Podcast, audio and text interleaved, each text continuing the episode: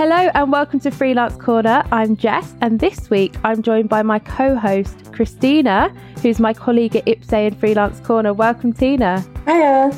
Today we're chatting to Sarah Townsend, author of Survival Skills for Freelancers. Welcome, Sarah. Hello, it's lovely to be here. Thank you for having me on. I feel like I should be honest and admit that I bought your book months ago, or actually, it was bought for me as a present. Um, I think in the summer. I'm not sure when it came out, but it, I think I got it when it just just came out anyway. I really enjoyed it, so I was so over the moon when you got in touch via email because it's just so lovely to meet you and I've got so many questions about your book. Oh, that's lovely to hear. Yeah, um, it was launched on National Freelancers Day, actually, the 18th of June. So it would have been back in the summer as well. For the people who are listening who haven't heard about survival skills, could you tell us uh, what the book is and what made you write the book? Yeah, certainly. So it is what I call a heart on your sleeve reality check to the reality of freelance versus the expectation. And it provides practical tips and support and inspiration and advice, not just from me based on my own 21 year freelance journey, but also from over a hundred other freelancers in all different circles. So all different industries. Every chapter ends with quotes and advice from the freelance community. And I start by busting the eight myths of freelance life, sort of sharing the secrets and surprises that I've learned along the way on my own freelance journey and sharing practical tips and advice, but in a really warm way with a focus on mental health and well-being. Because i think too many business books out there they're great at the practical side and strategies and the tips and the tricks but they almost forget about the person. And as freelancers we are all individual business owners I think that mindset of being just a freelancer is quite damaging. And I think the quicker we can accept that we are actually running a freelance business and we take that more seriously, our clients will start to take it more seriously too. So I guess the reason I started to write the book was I got to 20 years of my own freelance journey. And when I first started, I was 29. I was new to freelance life and I was also new to being a mum. I started both things at exactly the same time and I knew nothing about either. So back then, there was no social media. So there was no community to speak of that we're also lucky to have now. And I really struggled.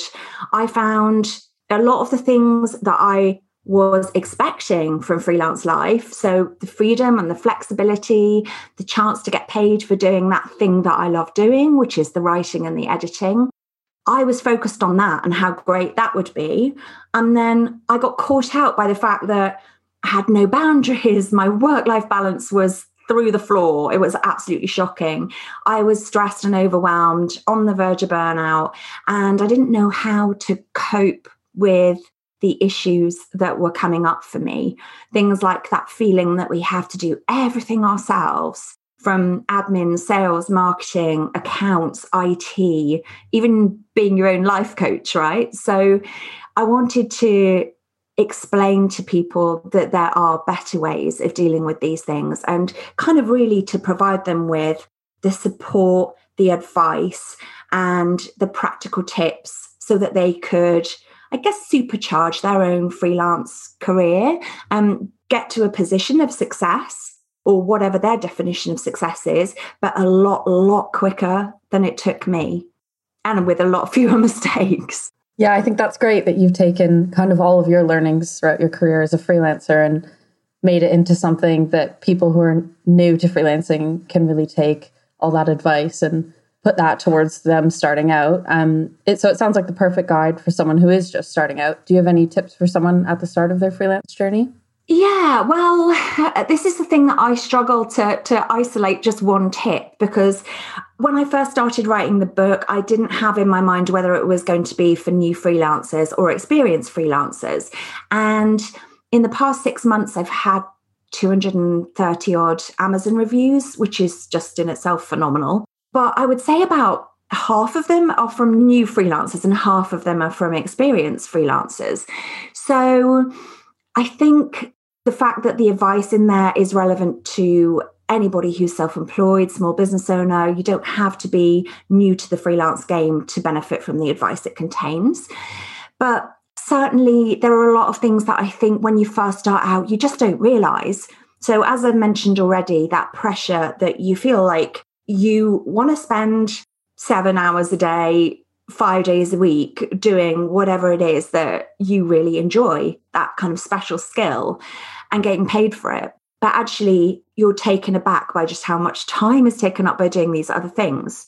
And I think it's really easy to get, particularly if you've gone to freelance life from being employed, you find you get off this kind of hamster wheel of employment and you get onto an altogether different hamster wheel, which is just as much pressured and um, contains just as much stress.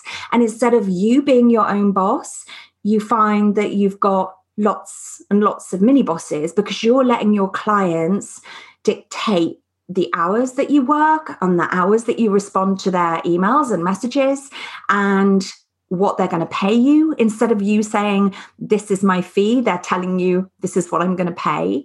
So there's a lot in the book about boundaries. I guess if i have to narrow it down to one thing i think being prepared for the unpredictability of freelance life is something that everybody struggles with. Because however far down your freelance journey you are those highs and lows peaks and troughs whatever you want to call it you it's very easy to focus on the lack of work and where's my next client coming from? Where's my next job? You know who am i going to deal with? What am i going to be doing 2 weeks from now? Oh i've just finished this big project and now i've got nothing to do. And you feel this kind of fear and anxiety around the lack of work. But i think if you focus on the lack of work I don't know if you're familiar with this concept of you get more of what you focus on. So, kind of in terms of if you focus on good things happening, you tend to see more good things. If you focus on being lucky or feeling lucky, you tend to be more tuned into those moments that you kind of go, oh, wow, I'm so fortunate that this happened to me. But equally, it works with negatives. So if you focus on the fact that you don't have work and you're scared about the fact that you don't know where your next job is coming from and your next paycheck, it tends to perpetuate itself. So you get so scrunched up in your head about, oh my gosh, I, am scared. I don't know what to do. So, what I always say is take the fear out of the quiet times by having a list of practical, proactive, productive tasks that you can instead focus on. So, see that quiet time as a gift instead of something to be scared of. Because actually, when you're further down the line and you're consistently busy, you'd give your right arm at times to actually have that downtime that you can focus on defining your niche or really getting clear on who your target audience is, working on content, perhaps writing a bank of blog posts to put out over the next six months, or even kind of getting upskilling on something like Canva that you can start creating great graphics for your social or just catching up on podcasts or reading great business books that inspire you. If you switch your focus to, wow, this is such a gift, I'm going to work on my business and I'm going to really make the most of marketing myself and putting myself out there and being proactive, you'll be amazed at just how quickly that situation turns around and how quickly the work starts flowing back in. Have you guys found that in your own careers? Yeah, I know exactly what you mean. And it's about what you focus on and what you decide that you're going to notice in the world. I think that's absolutely right. And that's something that, as I've developed as a freelancer, that's something that I've really noticed. You really have to look for the positives in situations. And it does help, I think, more generally in life if you can focus on the positives. For sure. So I thought that was really good advice. And what you were saying about the the downtime at the moment and how you can use this downtime, I guess everyone has had an enforced downtime to some degree over the last year because of coronavirus. I wondered how you've worked in the last year and how you think freelancers in general have kind of managed this last year? Gosh, well, it's not been a standard year for me, that's for sure, but mainly because I had just sent off the first draft of the manuscript of survival skills to my kind of test readers, my circle of brilliance and support. And and then this thing called the pandemic happened. And uh, i written the book and it was all kind of ready to go. And then yeah the whole world turned upside down and then everybody was in the situation where they were working from home. Because one of the things that I talk about a lot in the book is the kind of practical side about how to cope with working from home how to be productive when you're surrounded by distractions how to stay focused and all of these kinds of things. And I was really on edge because I didn't want anybody to think that I was trying to I guess, capitalize on something bad that was going on in the world, but I, I'd long written it by then. So for me, this year has been really manic. And it's been manic because I've had probably more client work than ever. And on top of that, because I self published the book, I haven't had any support with the marketing or the PR. And I've just been so busy doing talks and webinars and podcast interviews. And um, it all takes up so much time. I think I thought that you write a book, you self publish a book, and then you go back to the day job. And it's not been like that. So, in complete fairness, I don't think I'm representative of the freelance community this year at all. But yeah, a lot of freelancers I know have been busier than ever. Obviously, people who work in certain sectors such as events and hospitality i feel for them so much. They're going through such a tough time. At the same time a lot of events people i know have totally pivoted to produce some incredible online events that have been a big success and have really supported the freelance community. And that's what we all need. I think one really positive thing to come out of the pandemic, and I don't know if you've experienced this yourselves, is this growing appreciation of the importance of community. Because even the freelancers who were working in co working spaces or coffee shops and not feeling isolated from everybody else out there, those people are having to go back to working. Maybe they're not lucky enough to have a separate home office. Maybe they're just working from a corner of their kitchen table, but it's affected everybody. And particularly if you're extrovert like I am and you get your energy from being around people, it does come with a lot of difficulties. But because of that, I found that people have been more open to talking about the challenges and the mental health issues and the anxiety that can come with being on your own and feeling like you're the only person out there going through these struggles like the self doubt and the fear of failure and the fear of not having anybody to bounce ideas off. And you're effectively operating in a bit of an echo chamber. You've got nobody to sanity check and to bounce ideas off.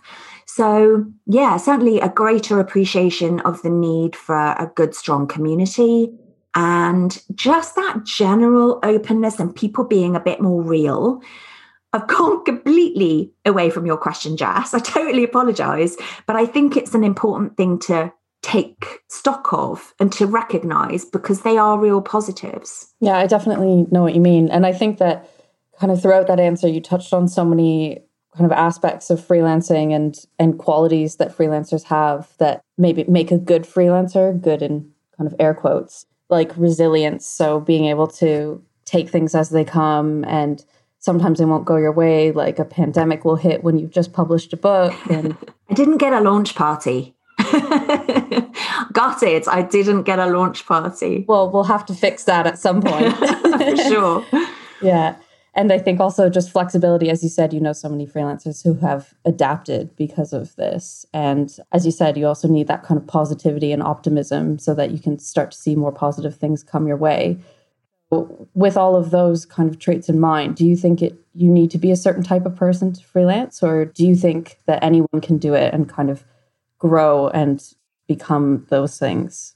I certainly think that there are traits that stand you in good stead and that will really help you. Certainly, it helps to be a self starter. So, if you struggle with self motivation or focus or discipline, or you're easily distracted.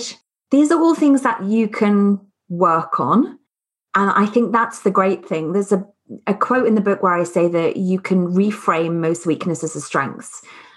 So, just to backtrack a little bit, when I very first started writing the book, I put a tweet out saying to be a successful freelancer, you need dot, dot, dot. And I got so many responses from the freelance community. And that's actually that one tweet is what inspired me to incorporate other people's voices within the book. And that was really incredible. But there were certain answers that cropped up time and again. And two of those were thick skin and patience. I'm really open in the book about the fact that I have neither of those qualities. I'm really sensitive, like hypersensitive. If I get a hundred great comments and one negative one, the one that I'll focus on will be the negative one, and I'll stew and I'll go, "Oh my god, you know what could I have done differently?" You know, and that's that. That's not a great quality, and that's not something that is helpful for freelancers. Equally, being impatient I could kind of go, okay, so you really need sometimes to have a bit of tenacity to be prepared to to chase people and to follow up and sometimes it involves losing your pride a little bit swallowing your pride and but at the same time people who are impatient make things happen so i'm very driven and i will make things happen and that's a great way of turning a negative into a positive in terms of so there's a grid in the book really early on. And I think actually, if you download the free sample chapter, I think you may actually get as far up as the grid because it's quite an early page. And that covers all the most popular responses to that question. So there are things like um, you need to be motivated, driven, tenacious, curious. Curiosity is a really good one. But there are always exceptions to the rule, aren't there? A lot of people think you have to be extrovert to be freelance. You have to be really confident.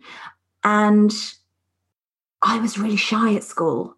I always used to think, oh no, I couldn't do that. And I was saying to you guys before we went on air about how even six months ago, I would never have dreamed of doing a podcast chat. It just intimidated the heck out of me. And now, six months later, I've done maybe 30. So I think everybody can take opportunities, even if you're not confident, you don't see yourself as confident and you fear failure, straying into slightly different territory here. But if you take those opportunities, the first time you do something, it boosts your confidence. So if you identify as not being especially confident, you might do really well with a job like if you're doing graphic design, for example, you can probably get away with just doing the design and not having too much interaction with clients, but you still have to put yourself out there. And that is uncomfortable for a lot of people. The more comfortable you are with and I'm not talking about being salesy, just to get that clear. You don't want to go joining a group of freelancers or a group of local business people or whatever and kind of go, oh, hey, I'm Sarah, I'm a copywriter. Let me write your website for you. You'll alienate people really quickly. But if you put out little bits of value and share tips and share your expertise and your experience, and you get known for being friendly and kind and somebody that people would like to work with, that is how you build your reputation. And yeah, and I think everybody can do that, whether you're the right, in air quotes, whether you're the right kind of person for freelance life or not. So yeah, the matrix is there. And I would say if you read the list of qualities and you went, oh gosh, I can't identify with any of these 30 plus traits, then you might be in trouble. But equally, I don't think anybody has all of them, right? Nobody is completely perfect.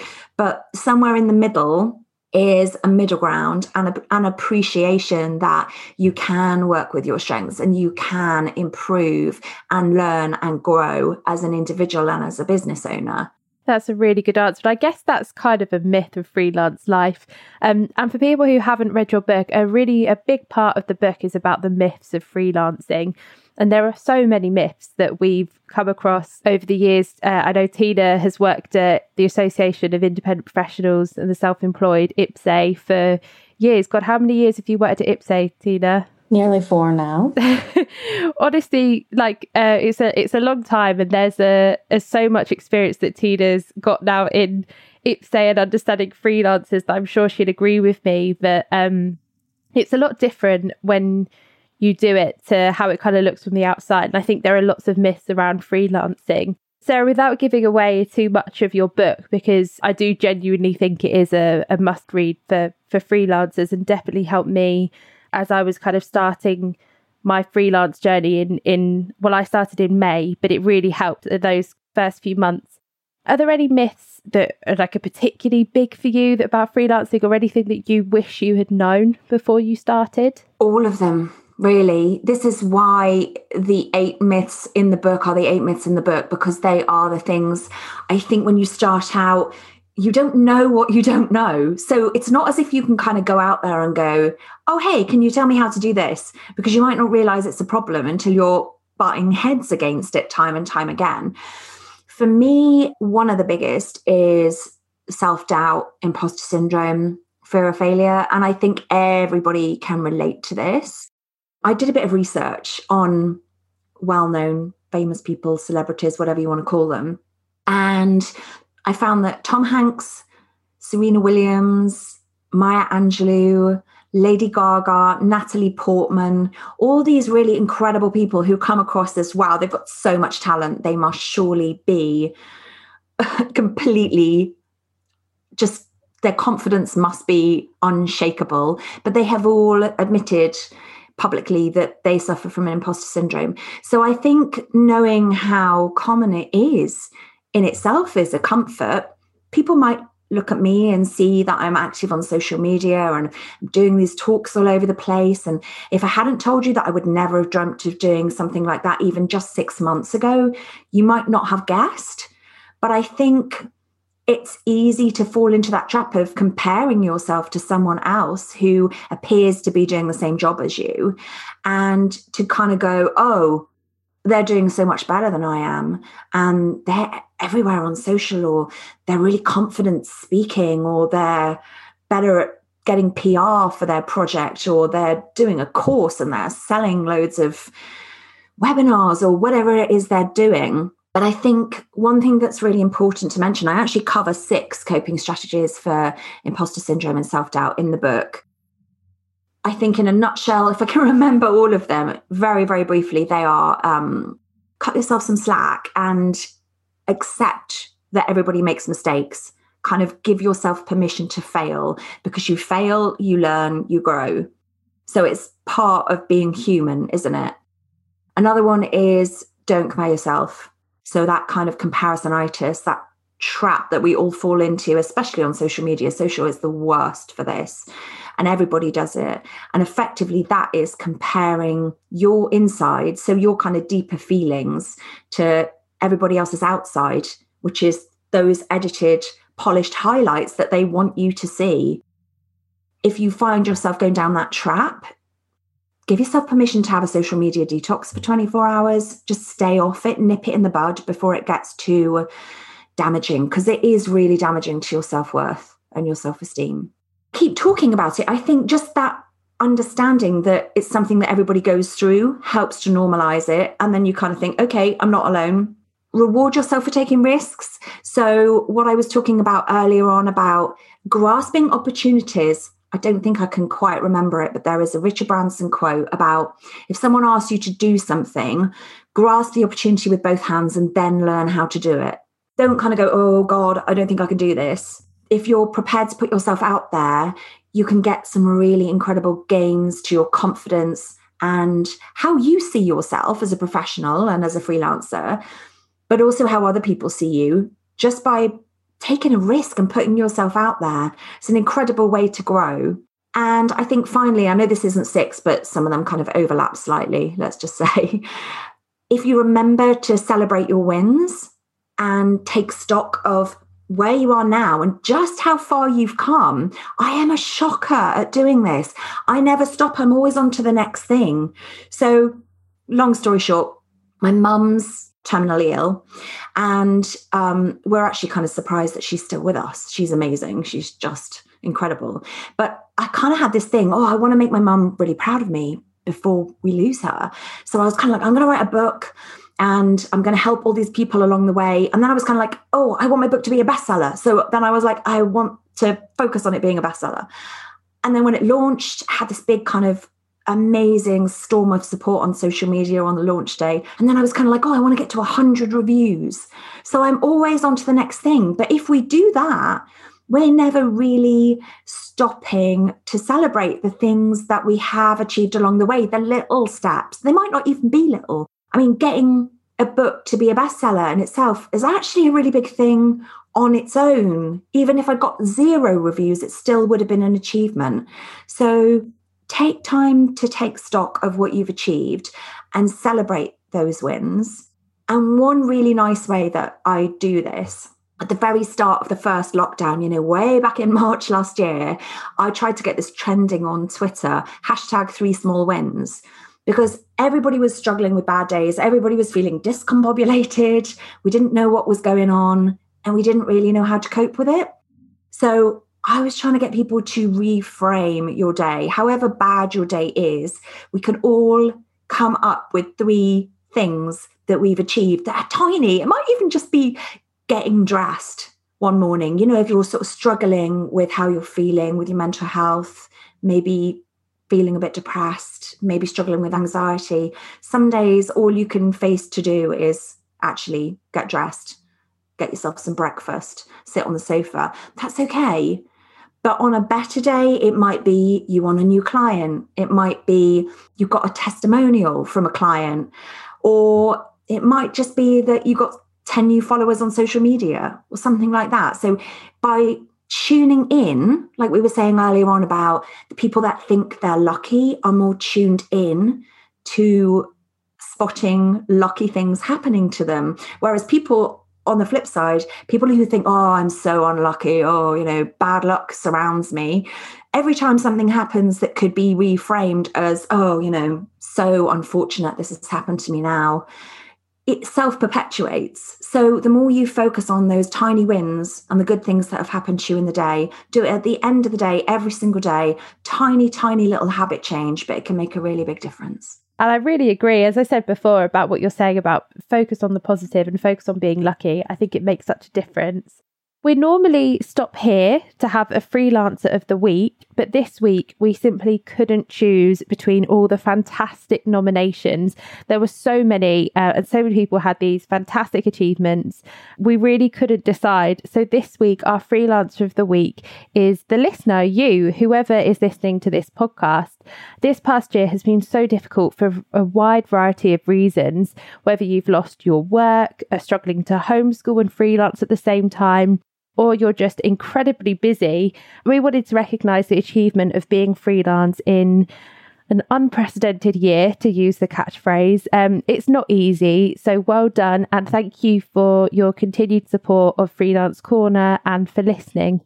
Now we have some questions sent in from freelancers to ask you, Sarah.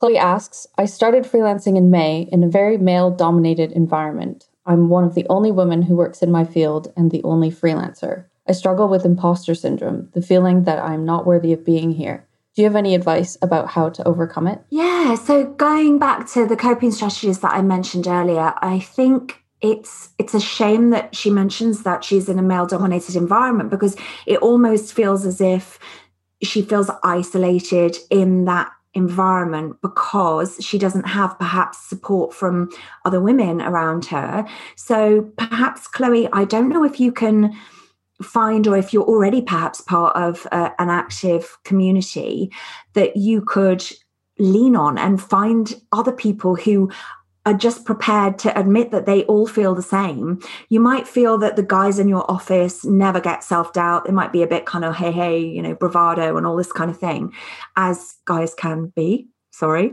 Um, but if it's any consolation, every single person I spoke to in the process of writing survival skills, male and female, admitted that they still get the self doubt and the wobbles and the feelings of not being good enough, feelings of being a bit of a fraud. There is an association called LEAPers who carry out a mental health survey every year. I quote it quite heavily in the book because I just think it's so supportive. And they found that 76% of freelancers don't feel talented enough that is shocking. That figure is so high. So I think what compounds that feeling of, oh my gosh, you know, I'm, I'm going to get found out, I'm not good enough, I'm a fraud, is that thought that you're the only person feeling that way. So perhaps knowing that that isn't the case, and perhaps finding a few trusted female colleagues or people who do a similar job to you, or just people, like minded people who are prepared to kind of open up and support you through that, I think that could really help sort of lean on the community if you can. That's a very good point. And yeah, community is something that we're really big on at Freelance Corner as the platform for the UK's freelancers, but also at IPSE, who uh, launched Freelance Corner. We're a massive community of members, we do try to support our members as much as we can with networking events. I think it's so important to be in touch with the community around you because so many freelancers face very similar issues, even if it's in completely different industries. So yeah, maybe Chloe doesn't have many allies or or women to chat to in her own industry. There may be other women in other industries who have similar experiences and might be able to help, even if it's not directly relevant. Our next question is from Molly, and she says, I'm currently in a full time job and I freelance on the side. I'm nervous about being able to find freelance work. Do you have any advice about when to make the jump? That's a really tough question to answer because I think for everybody it's different. I think it's a really great idea what you're doing. You're not in an employed role and going, okay, I'm going to cut all ties with employment and suddenly from day one start being freelance. So you're in a really strong position. You've got the opportunity, presumably, to start putting yourself out there, putting the feelers out, starting to spread the word about the fact that you're doing this on the side. This is kind of your side hustle, if you like that expression. I'm not the biggest fan. And what else is really positive about your situation is the fact that when you first go freelance, it's important to have savings behind you. Can't stress that enough. When you first start out, even if you were lucky enough to get a client and paid work from day one, and let's be honest, that does not often happen, it might take you a month to finish that job and then it might take you a few days longer to invoice but then your client may have 60 day payment terms and even if your payment terms are 10 days they might be a nasty piece of work who is insisting on sticking to they, their payment terms and you might not get paid for two months so that's a very very long time between invoicing and getting paid and cash flow particularly when you first start out can be an absolute nightmare so it's really important to start your freelance career with a pot of savings behind you, like an emergency fund. I always recommend three to six months, should be six months at a minimum, really.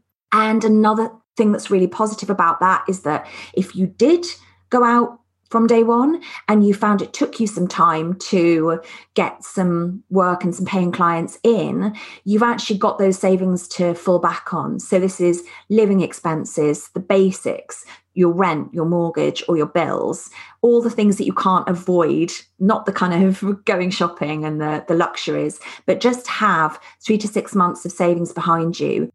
I would definitely say keep going in the day job while you build up that pot of savings. And then when you feel like you've got some clients interested, you can spend this time to work on your brand, to get your niche right, to start kind of refining your offer and thinking about what it is that you have as a business person, as a freelancer, that makes you stand out from the competition. So there's so much you can be doing behind the scenes. With me, I did all of that when I was on maternity leave. So it was a similar situation. I was getting paid maternity pay and I was working on my branding and what I wanted to do in the background. So, kind of get your social media presence out there, start telling people, spread the word. And um, I feel like you'll know when you're ready, but make sure it's when you've got some savings behind you. Thanks, Sarah. I think that's a really great answer. I remember I asked a poll question on Twitter once about whether or not people started out their freelance career as a side hustle while they still had full time work, or whether or not they just jumped right into it. And there's actually such a mixed bag of responses. There's not really just one solution for everyone or one way to go about it for everyone. But for someone like Molly who's nervous, you're right, it's good advice to just have that safety net of that full time job or those cash reserves. And for our listeners, remember that if you have a question about freelancing that you want us to put to an expert, then drop us an email at content at freelancecorner.co.uk. That's it for this episode. You'll be able to find a lot of information in the show notes below and on the Freelance Corner website. Thanks for listening. Join Freelance Corner, the online platform for the UK's freelancers, at freelancecorner.co.uk for regular guides, tools, and content on growing your freelance business. Please subscribe to our podcast, like, share, and leave us a review. And let us know what we should quiz an expert on next time. We hope our listeners stay safe at home. And thanks so much for joining us, Sarah. Pleasure. Thank you.